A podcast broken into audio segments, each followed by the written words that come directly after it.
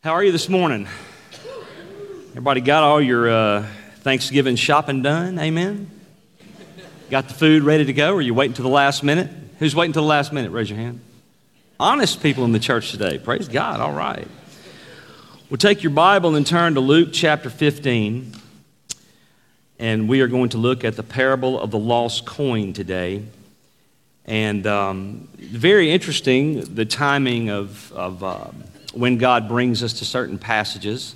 Uh, I'm, a, I'm a firm believer uh, that God times His Word perfectly for the needs of the church. Amen. Anybody else share that opinion? And the fact that today, uh, to this evening, is the, um, is the last night for our uh, evangelistic efforts, uh, at least until the first of the year, that this parable would fall today, to me, is, uh, is divinely ironic. And so it, I think, hope it helps you as uh, the Thanksgiving season comes next week as well. I don't know about you, but um, the Hazard home was tense to say the least uh, during Thanksgiving. I'm not talking about the Hazard home of today, although there is some tenseness there. Amen. There's always, whenever there's teenagers around, there's always tenseness. But in my family growing up, uh, there, was, uh, there was tenseness all the time, uh, mostly because of me, if you can believe that. Can you believe that? But mostly because, but because of me, whether or not I was going to show up and who I was going to bring with me and what state of mind I was going to be in when I came home. Uh, so, this parable today for you, uh, maybe you have a lost coin that comes home uh, during Thanksgiving. I want you to think of it that way as you, as you hear this parable this morning, uh, that Christ speaks to you and, and helps you to understand that you have, there's, there's a call on your life uh, as a Christian. There's a call on your life to witness to those that don't know Jesus. And I will tell you this, and I know this will get a hearty amen, that witnessing to family is harder than a total stranger. Can you amen that? Absolutely, one of the most difficult things that you will do is witness to your family that are not believers. And so, as we go through this, I hope that you'll listen carefully to the parable and to the words of Jesus. And I'm going to give you some, some thoughts that you can go away with today that hopefully will help you. As always, I like to build up to the passage. It's a, it's a fairly short passage, a fairly easy passage to interpret. Um, also, gave you some, I give you some thoughts today from a, from a, a, once a, a, preacher from another continent named Charles Haddon Spurgeon. Does anybody know who that is? Okay, I got, got you some thoughts from him today as well. So, you know, I, I dug deep in the well. Amen? Dug deep in the well. Uh, chapter 15 is one of the most well known portions of Scripture in the Bible uh, Luke chapter 15. These parables are known the world over. Uh, even people that are not believers and don't believe in Jesus know these parables. Christ, in, the, in these parables in 15, is speaking to the Jewish leadership in response. This is very important that you understand this.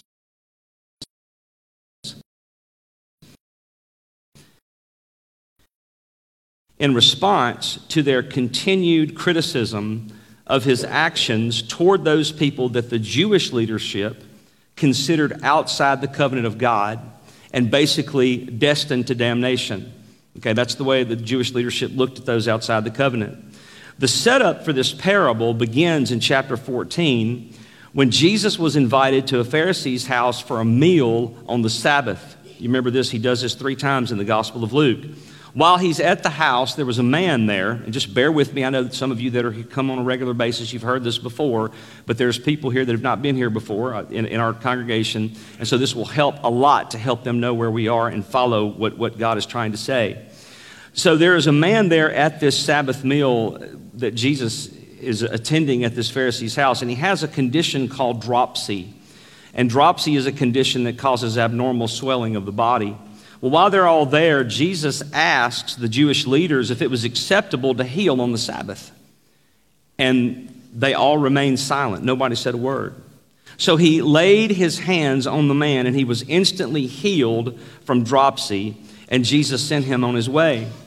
Now, Jesus based his healing on the provision in the law that allowed a farm animal to receive human assistance on the Sabbath if that farm animal became trapped in a ditch or some other type of situation. So Jesus' rationale was shocking and to the point with these Pharisees. So it's okay to rescue an animal on the Sabbath, but it's not okay to heal a human being who is plagued by disease. So Christ's point was that God did not intend to prohibit healing on the Sabbath. The Pharisees had that wrong. Once this scene is over, then this leads Jesus into a series of teachings that would begin at the house of this Pharisee and would continue as he left and began to travel to his next destination. And after studying these passages for weeks, in exegetically and following the language and following the themes, I believe that the theme that Jesus is trying to push is losing. Losing things. If you do it your way, you lose. If you do it Jesus' way, you gain. So, first, he says the high seat of honor. Jesus says, don't pick the high place of honor. For when someone more important than you shows up late, you will be humiliated when you are asked to give up your place and move to a lower seat. Jesus says, choose the low place and then be asked to move to a high place. For those that exalt themselves will be humbled, but those who humble themselves will be exalted. So you are humiliated. You lose your prestige when you exalt yourself. Then he said, when you have a banquet, don't invite all your friends that owe you favors and all that. Don't, don't invite all the people that you're familiar with.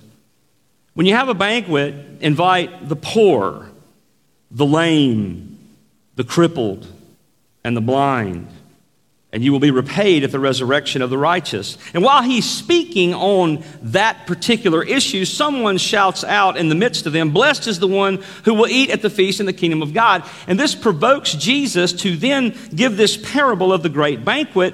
And he says, The time of this great banquet had come, and all that had been notified that were invited were told it was time to come. And all the hosts got in return for this immaculate banquet that he laid out. And these guests that he had forewarned or foreinvited to come to the, to the banquet, all he received from them were excuses for not coming. I bought a field, I need to go see it. I bought an ox, I want to try them out. I just got married. So the master hears this report and gets angry and sends his servant to invite the lame, the cripple, the blind, and the poor. And they come. And there's still room in the banquet hall. So then he sends his servant out again. And he goes, Go outside the city limits. Go into the streets in the countryside and invite everybody who will come. And then we hear that the banquet hall was now full. The last sentence in that passage is None of those invited will taste my banquet. Again, those that were invited to come had better things to do. They made excuses. So what happened to them? They lost. They lost their invitation to the banquet. Now we have a more definite transition in 1425. In, chapter 14, verse 25, the Bible says, Large crowds were traveling with Jesus, and turning to them, he gives them three statements that describes for them the cost of being his disciple. He says, Your first priority in life must be Christ and Christ alone. If anyone comes to me and does not hate father and mother, wife and children, brother and sisters, yes, even their own life, such a person cannot be my disciple, and whoever does not carry their cross and follow me cannot be my disciple disciple. In other words, he says, to find your life, you must do what? Lose it. This theme is consistent. This is very significant what Jesus is doing here. Very significant. Then he says, when you build a tower, a worldly investment, you count the cost. When a king goes to war against a more powerful army, he counts the cost. So we've got a worldly investment and a worldly battle, and we should count the cost before we say yes to Jesus to be his disciple, because if you don't count the cost of the tower, you lose your reputation. If a king doesn't count the cost of war, he may what? Lose the battle and then he says, if you're going to be salty, you better be sure about what you're getting into because we have to stay salty because we don't want to what? Our saltiness? Lose our saltiness. We must be easy to recognize. We must have distinct and powerful taste. We must offer the cleansing and preserving power of the gospel to others because if our witness becomes salt, saltless, we lose our saltiness and we don't need to lose our saltiness. And Jesus says, if you do lose your saltiness, it's no longer any good to put in the soil or the manure pile, but to be trampled by men. Lose, lose, lose, lose. We begin chapter 15. We have not heard the Pharisees and the teachers of the law say anything since the Sabbath meal in chapter 14. And now, as Jesus walks along and teaches, Luke gives us a glimpse into their side talk as Jesus ministers to the crowds. And as he ministers to those who have what to hear? Ears to hear. Chapter 15, verses 1 and 2, he says, Now the tax collectors and sinners were all drawing near to him, and the Pharisees and the scribes grumbled saying, This man receives sinners and eats with them. This was a true observation.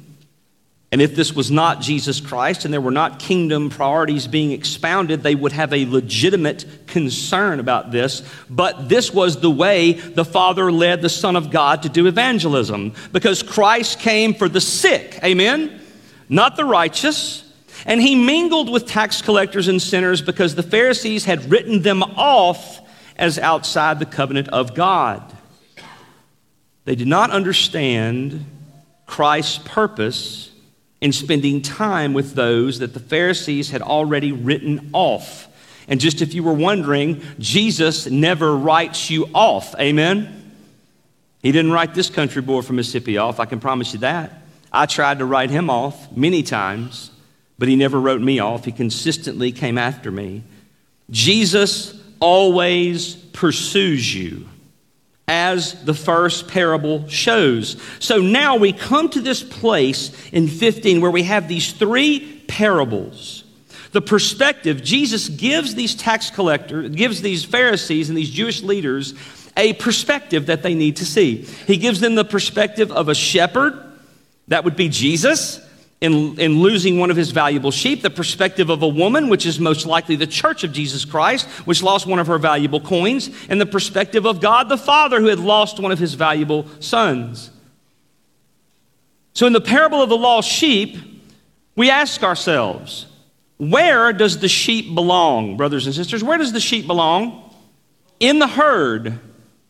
And this sheep has wandered from the herd. So he told them a parable. What man of you having a hundred sheep, if he has lost one of them, does not leave the 99 in open country and go after the one that is lost until he finds it? The lost sheep are tax collectors and sinners. They should not be neglected and ignored, much less counted as worthless and despised. That is not the way the shepherd treats his sheep.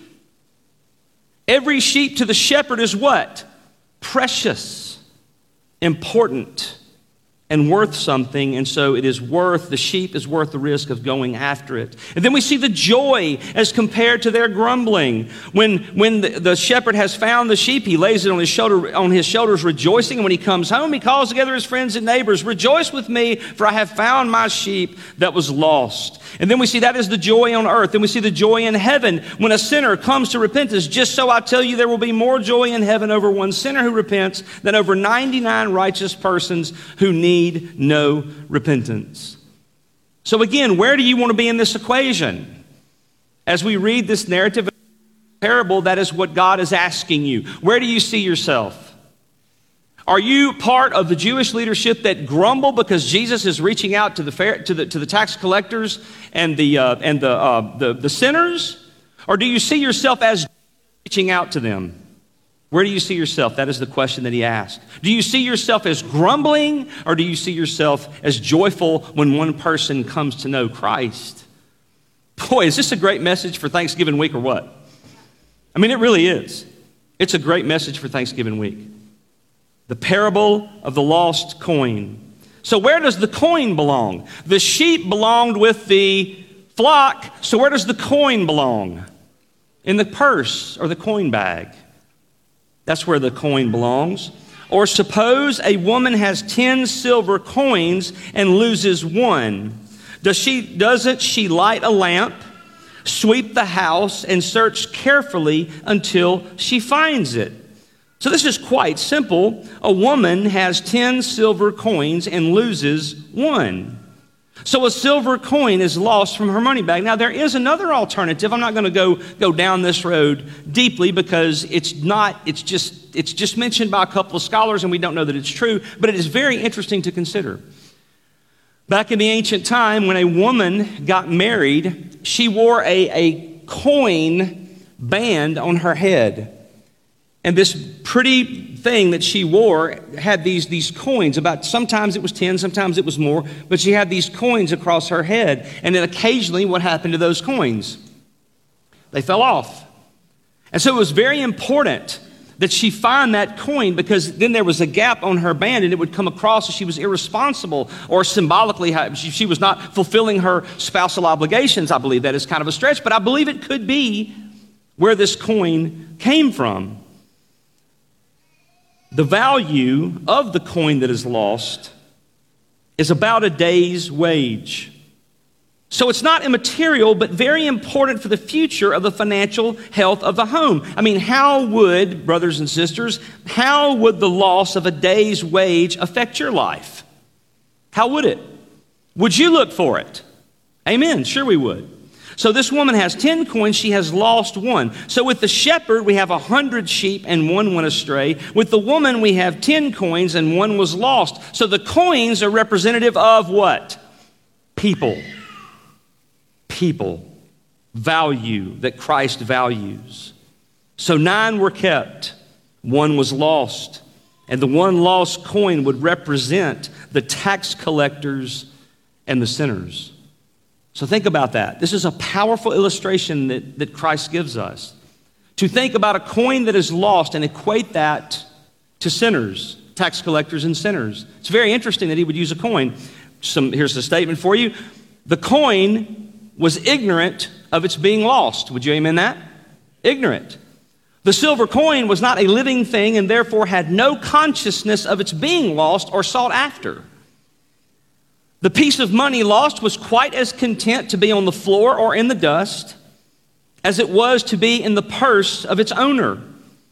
It knew nothing about its being lost and could not know, and it is just so with the sinner who is spiritually dead in sin. His unconsciousness of his state, nor can we make him understand the danger and terror of his condition. This, this metaphor is powerful. When he feels that he is lost, there is already some work of grace in him. When the sinner knows that he is lost, he is no longer content with his condition, but begins to cry out for mercy, which is evidence that the finding work has already began for the lost coin or the lost sinner. Paul writes in Ephesians 2 1 through 5, he says, And you were dead in the trespasses and sins in which you once walked, following the course of this world following the prince of the power of the air, the spirit that is now working the sons of disobedience, among whom we all once lived in the passions of our flesh, carrying out the desires of the body and the mind, and were by nature children of wrath like the rest of mankind. But God, being rich in mercy, because of the great love with which He loved, on, loved us, even when we were dead in our trespasses, made us what? Alive together with Christ. By grace, you have been saved. So we have a lost coin, and where is the lost coin? The lost coin is somewhere where?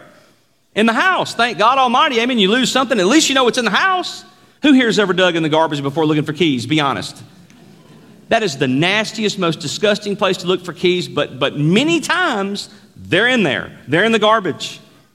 So this lost coin is in the house. The piece of silver was lost, but it was lost in the house. And the woman knew it to be so. If she had lost it in the streets, the probabilities are she would not have looked for it again, for someone else may have found it. If she had lost it in a river or dropped it in the sea, she might very fairly have concluded that it was gone forever. But evidently she was sure she had lost it in the house. Is it not a comforting consolation to know? That this coming week you may have a lost coin, and that lost coin comes to your what? House. The lost coin was in the house. The woman in this parable most likely represents the Holy Spirit. that is going after the lost coin, meaning that people that are not saved. So, how does the Holy Spirit work? The Holy Spirit washes and convicts. That's what the Holy Spirit does. So, this woman realizes she has lost one of her coins. And what does she do? She begins to look for the coin. Hebrews 4:12 for the word of God is living and active sharper than any two-edged sword piercing to the division of soul and of spirit of joints and of marrow and discerning the thoughts and intentions of the heart. So she as the Holy Spirit begins to look for the lost coin which is a lost sinner and she is doing this through evangelistic methods. The word of God and the Holy Spirit.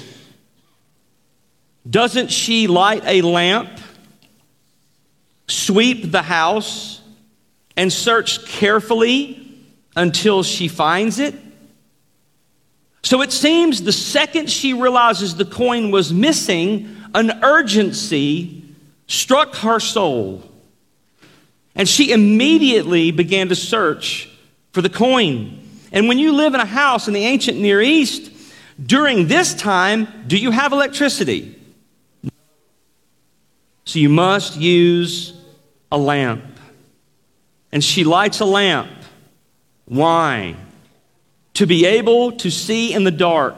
The coin is also metal and would reflect the light, making it easier to find. Now, how ironic is it that she lights a lamp? What is that symbolic of? Christ, the gospel truth. I mean, where have we heard that term before? Lamp gospel truth. And that gospel light, when shined in the darkness, draws out those who have ears to hear. So as the woman lights the lamp and begins to search the house, the lamp shines light into every corner and crevice in the house where the lost coin may be to find it. And God's Holy Spirit does the exact thing, does the exact same thing. God's word does the exact same thing. The word of God is preached. I will always be, be, be convinced all of my life that the reason why many people do not like the deep exposition of the word of God is because it's inescapable. You can go to the Bible on your own and pick and choose passages that don't speak to your sin. But when you go chapter by chapter, verse by verse through whole books of the Bible, there is no escape from the Word of God. None. It is a light that shines into the deepest, darkest crevices of your heart and soul and brings out your sin so that you can be confronted with the truth. And I believe many people that do not want to see the light and do not want to come into the light, they shy away from God's word. Or they pick specific passages that do not speak to their sin so they can avoid the conviction and continue on as immature babes in Christ instead of being convicted and changing and allowing themselves to be formed into the full image of Jesus in the sanctifying effect of the Holy Spirit of God. She lights the lamp so she can sweep the house and search carefully until she finds it. Psalm 119, 105. Your word is a what to my feet? A lamp to my feet. Your word is a what to my path? a light to my path. It is the guiding light to guide us to all truth. Jesus says in John 8 12, I am the light of the world. Whoever follows me will not walk in darkness, but will have the light of life. So she realizes this coin is gone. She lights her lamp, it illuminates the house, and she begins to look for the coin. And not only does she light the lamp and walk around and look, what else does she do? She sweeps. We got any sweepers in the church today? Amen. Who sweeps? Be honest. All right. Ladies, all of y'all put down your hands. I'm fixing to do you a big favor, okay? All the guys in here that have picked up a broom within the past month, raise your hand. Oh, no way. No way. I am blown away. You bunch of servant minded guys, that's fantastic. Awesome. Now we'll take the next step and do the dishes after Thanksgiving dinner. Amen? Okay, fantastic, man. That's that's what that, that that just blew that ruined my sermon for the next for the next two pages. Just took it away. No, I'm kidding. It didn't. Just just joking around. She sweeps the house and searches carefully until she finds it. So the woman had lost her piece of silver, and in order to find it, she lights the lamp and she sweeps for it, which proves that it had fallen into a dusty place, fallen to the earth where it might be hidden and concealed amid rubbish and dirt. This is Spurgeon, by the way. Rubbish should have tipped you off. Amen. Every man of Adam born is a piece of silver lost, fallen, dishonored, and some are buried amid foulness and dust. If we should drop many pieces of money, they would fall into different positions. One might fall into actual mire and be lost there. Another might fall upon a carpet, a cloth, or a clean, well polished floor and be left there. But they are all equally what? Yes. Boy, Spurgeon has a way with words. Amen? Man, this is how the Holy Spirit works. God knows your response to the gospel. And he will get the gospel to you one way or another. No matter how lost you are, no matter the depth of the crevice of the dirt, you will be found by him and you will be saved. Amen? Now, there will never be a soul found till the Holy Spirit seeks after it. He is the great soul finder. The heart will continue in the dark until he comes with his illuminating power. He is the owner, he possesses it, and he alone can effectually seek after it. The God to whom the soul belongs must seek the soul, but he does it by his church. For souls belong to the church too. They are sons and daughters of the chosen mother. They are her citizens and treasures. For this reason, the church must personally seek after souls. Now, why would Spurgeon say that? Notice the parable of the lost coin. Did she delegate that task to anybody? She did it herself. It is our responsibility as the church of Jesus Christ to seek out lost souls. Amen? All of us. It's not just your seminary, seminary folks that are supposed to do that. It's not just your licensed and ordained clergy. All believers, all true believers, are to look and evangelize lost people. Everyone. And God, believe it or not, I know it may be hard to believe, but God will lead you directly to them if you are willing to do it and go. He will d- direct you straight to them. He will direct you straight to those that have ears to hear the gospel. He will, because He is God, and that's what He does. She cannot delegate her work to anybody. The woman did not pay a servant to sweep the house, she swept it herself. Her eyes were much better than a servant's eyes, for the servant's eyes would only look after somebody else's money and perhaps would not see it. But the woman would look after her own money and she would be certain to light upon it if it were anywhere within her sight. Therefore, she lights the lamp and she sweeps the house and she searches carefully until she finds it. There was a Mennonite girl many years ago that, um, that Angie and I we met when we were in, uh, still in, in Indianola, Mississippi. And I think we had been connected to them because they had a youth choir uh, that we had seen before, and we got connected to them through that. And I don't know, who, who here knows what Mennonites are? Raise your hand. Okay. well, the, the, the, young women uh, at a very young age uh, are, are given the responsibility to clean houses, or at least in our, in our area they were. And let me tell you, could they clean houses? Give me a witness. Amen? I mean, phenomenal.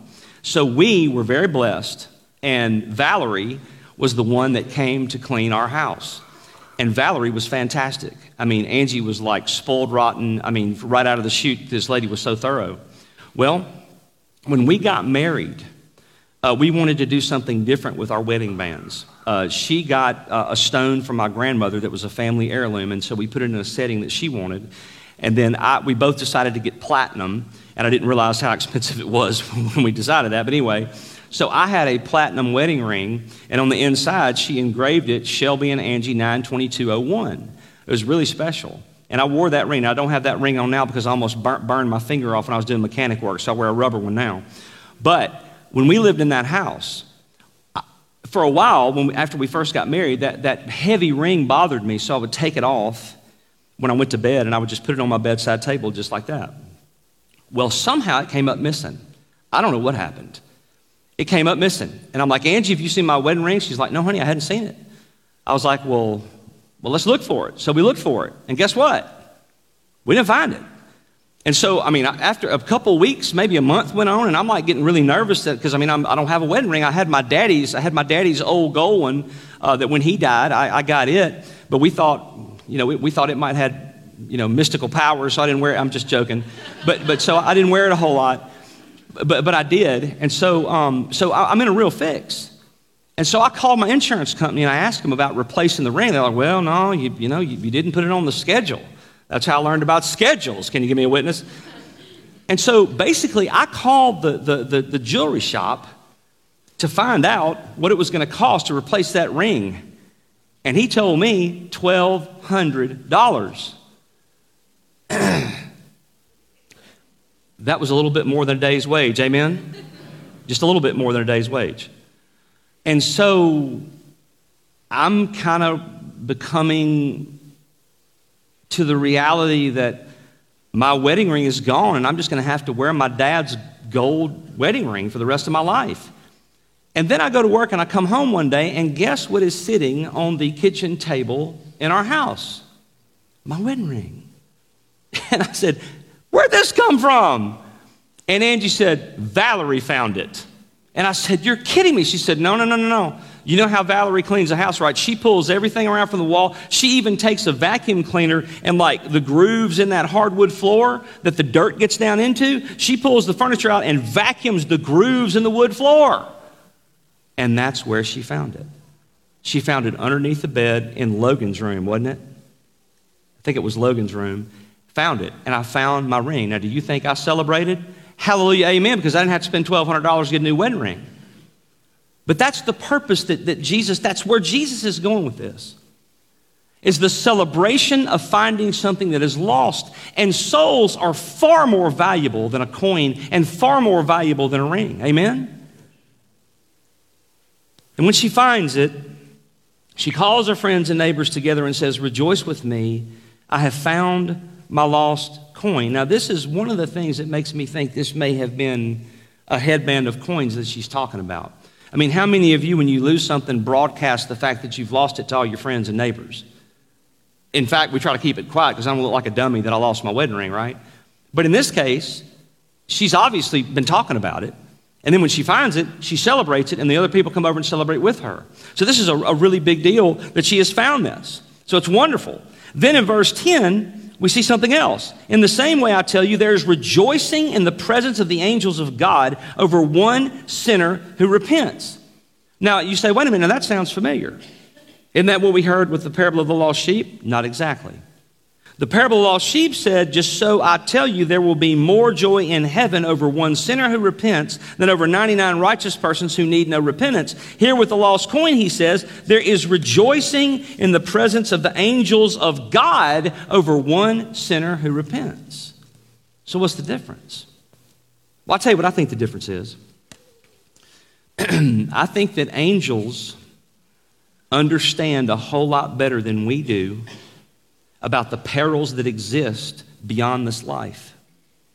And I think that angels know the time and the day when a whole bunch of other angels did what? Rebelled and were cast into hell.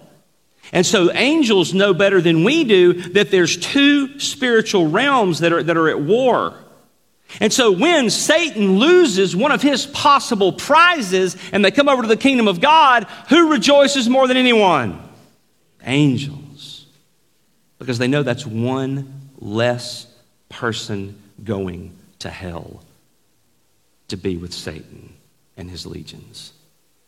That's powerful stuff. And let's close with this illustration. How many of you know that I love cars? Everybody. I have loved them since I was a teenager. Love them. And I have always been pretty good, and my Angie and my children are not going to believe this because i have been a different guy since I've, been, since I've had a family. But when I was single and I had my vehicles, they were kept spotless. Can any of y'all relate to Don't quit laughing at me, Dave Flynn. They were kept spot. They're not now, okay? They're not now. I mean, I've got four kids. It's just, it's just a different day in my life, okay? But back in those times, back in those times, my car was kept in immaculate condition, except for one place. And that place was the center console where drinks were kept, right? And also, there was something else that was kept there. And what was kept there? Spare change. Whenever you got change, you took it and you dropped it into the console. Now, that's all fine and good. But over time of driving around and drinking Coca Colas and drinking coffee and all this kind of stuff, a little spill here and a little spill there and a little spill here and a little spill there, that little tray full of coins becomes a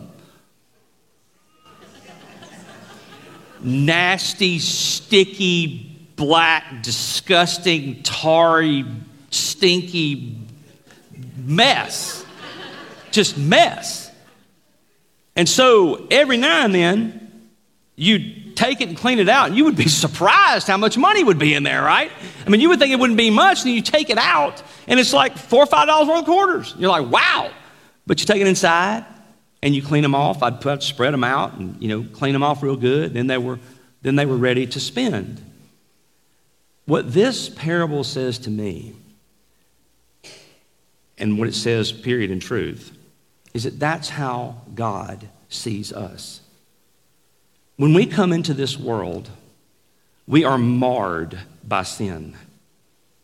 And it all depends on whatever your life trajectory is, what type of sin you become more drawn to.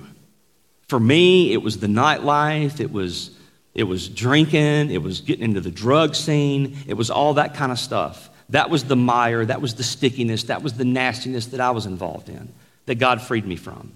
Somebody else, it could be careerism or idolatry over something else.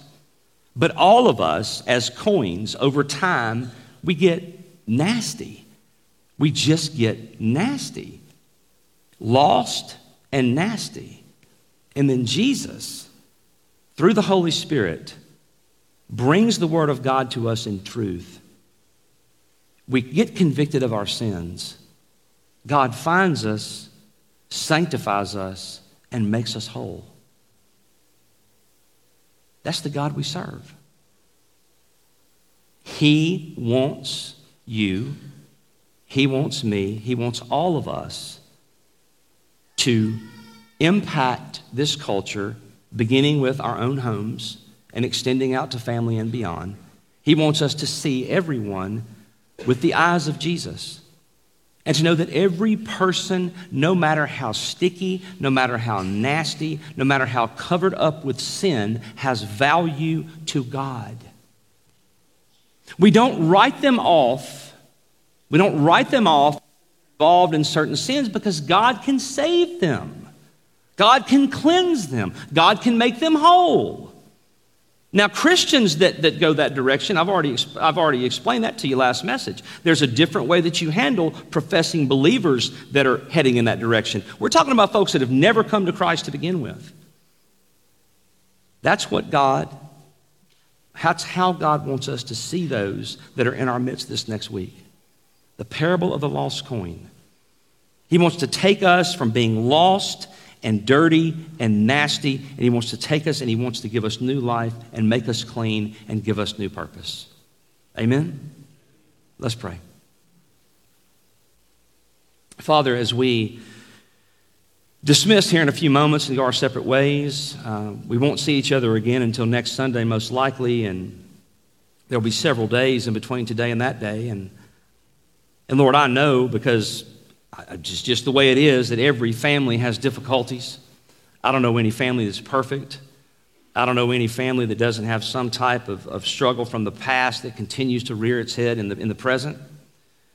And Lord, I just pray that you would help us to have the heart and eyes of Jesus as we come into this next week and we come through Christmas. And this is my prayer every year, uh, every year for myself and for, and for anyone, Lord, because you are powerful enough, powerful enough to bring it all back together and make it anew.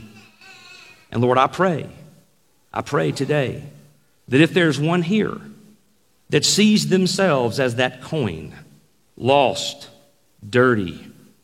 May your Holy Spirit, may the Word of God bring new life to them and take them and make them whole. And we ask all this in Jesus' name. Amen.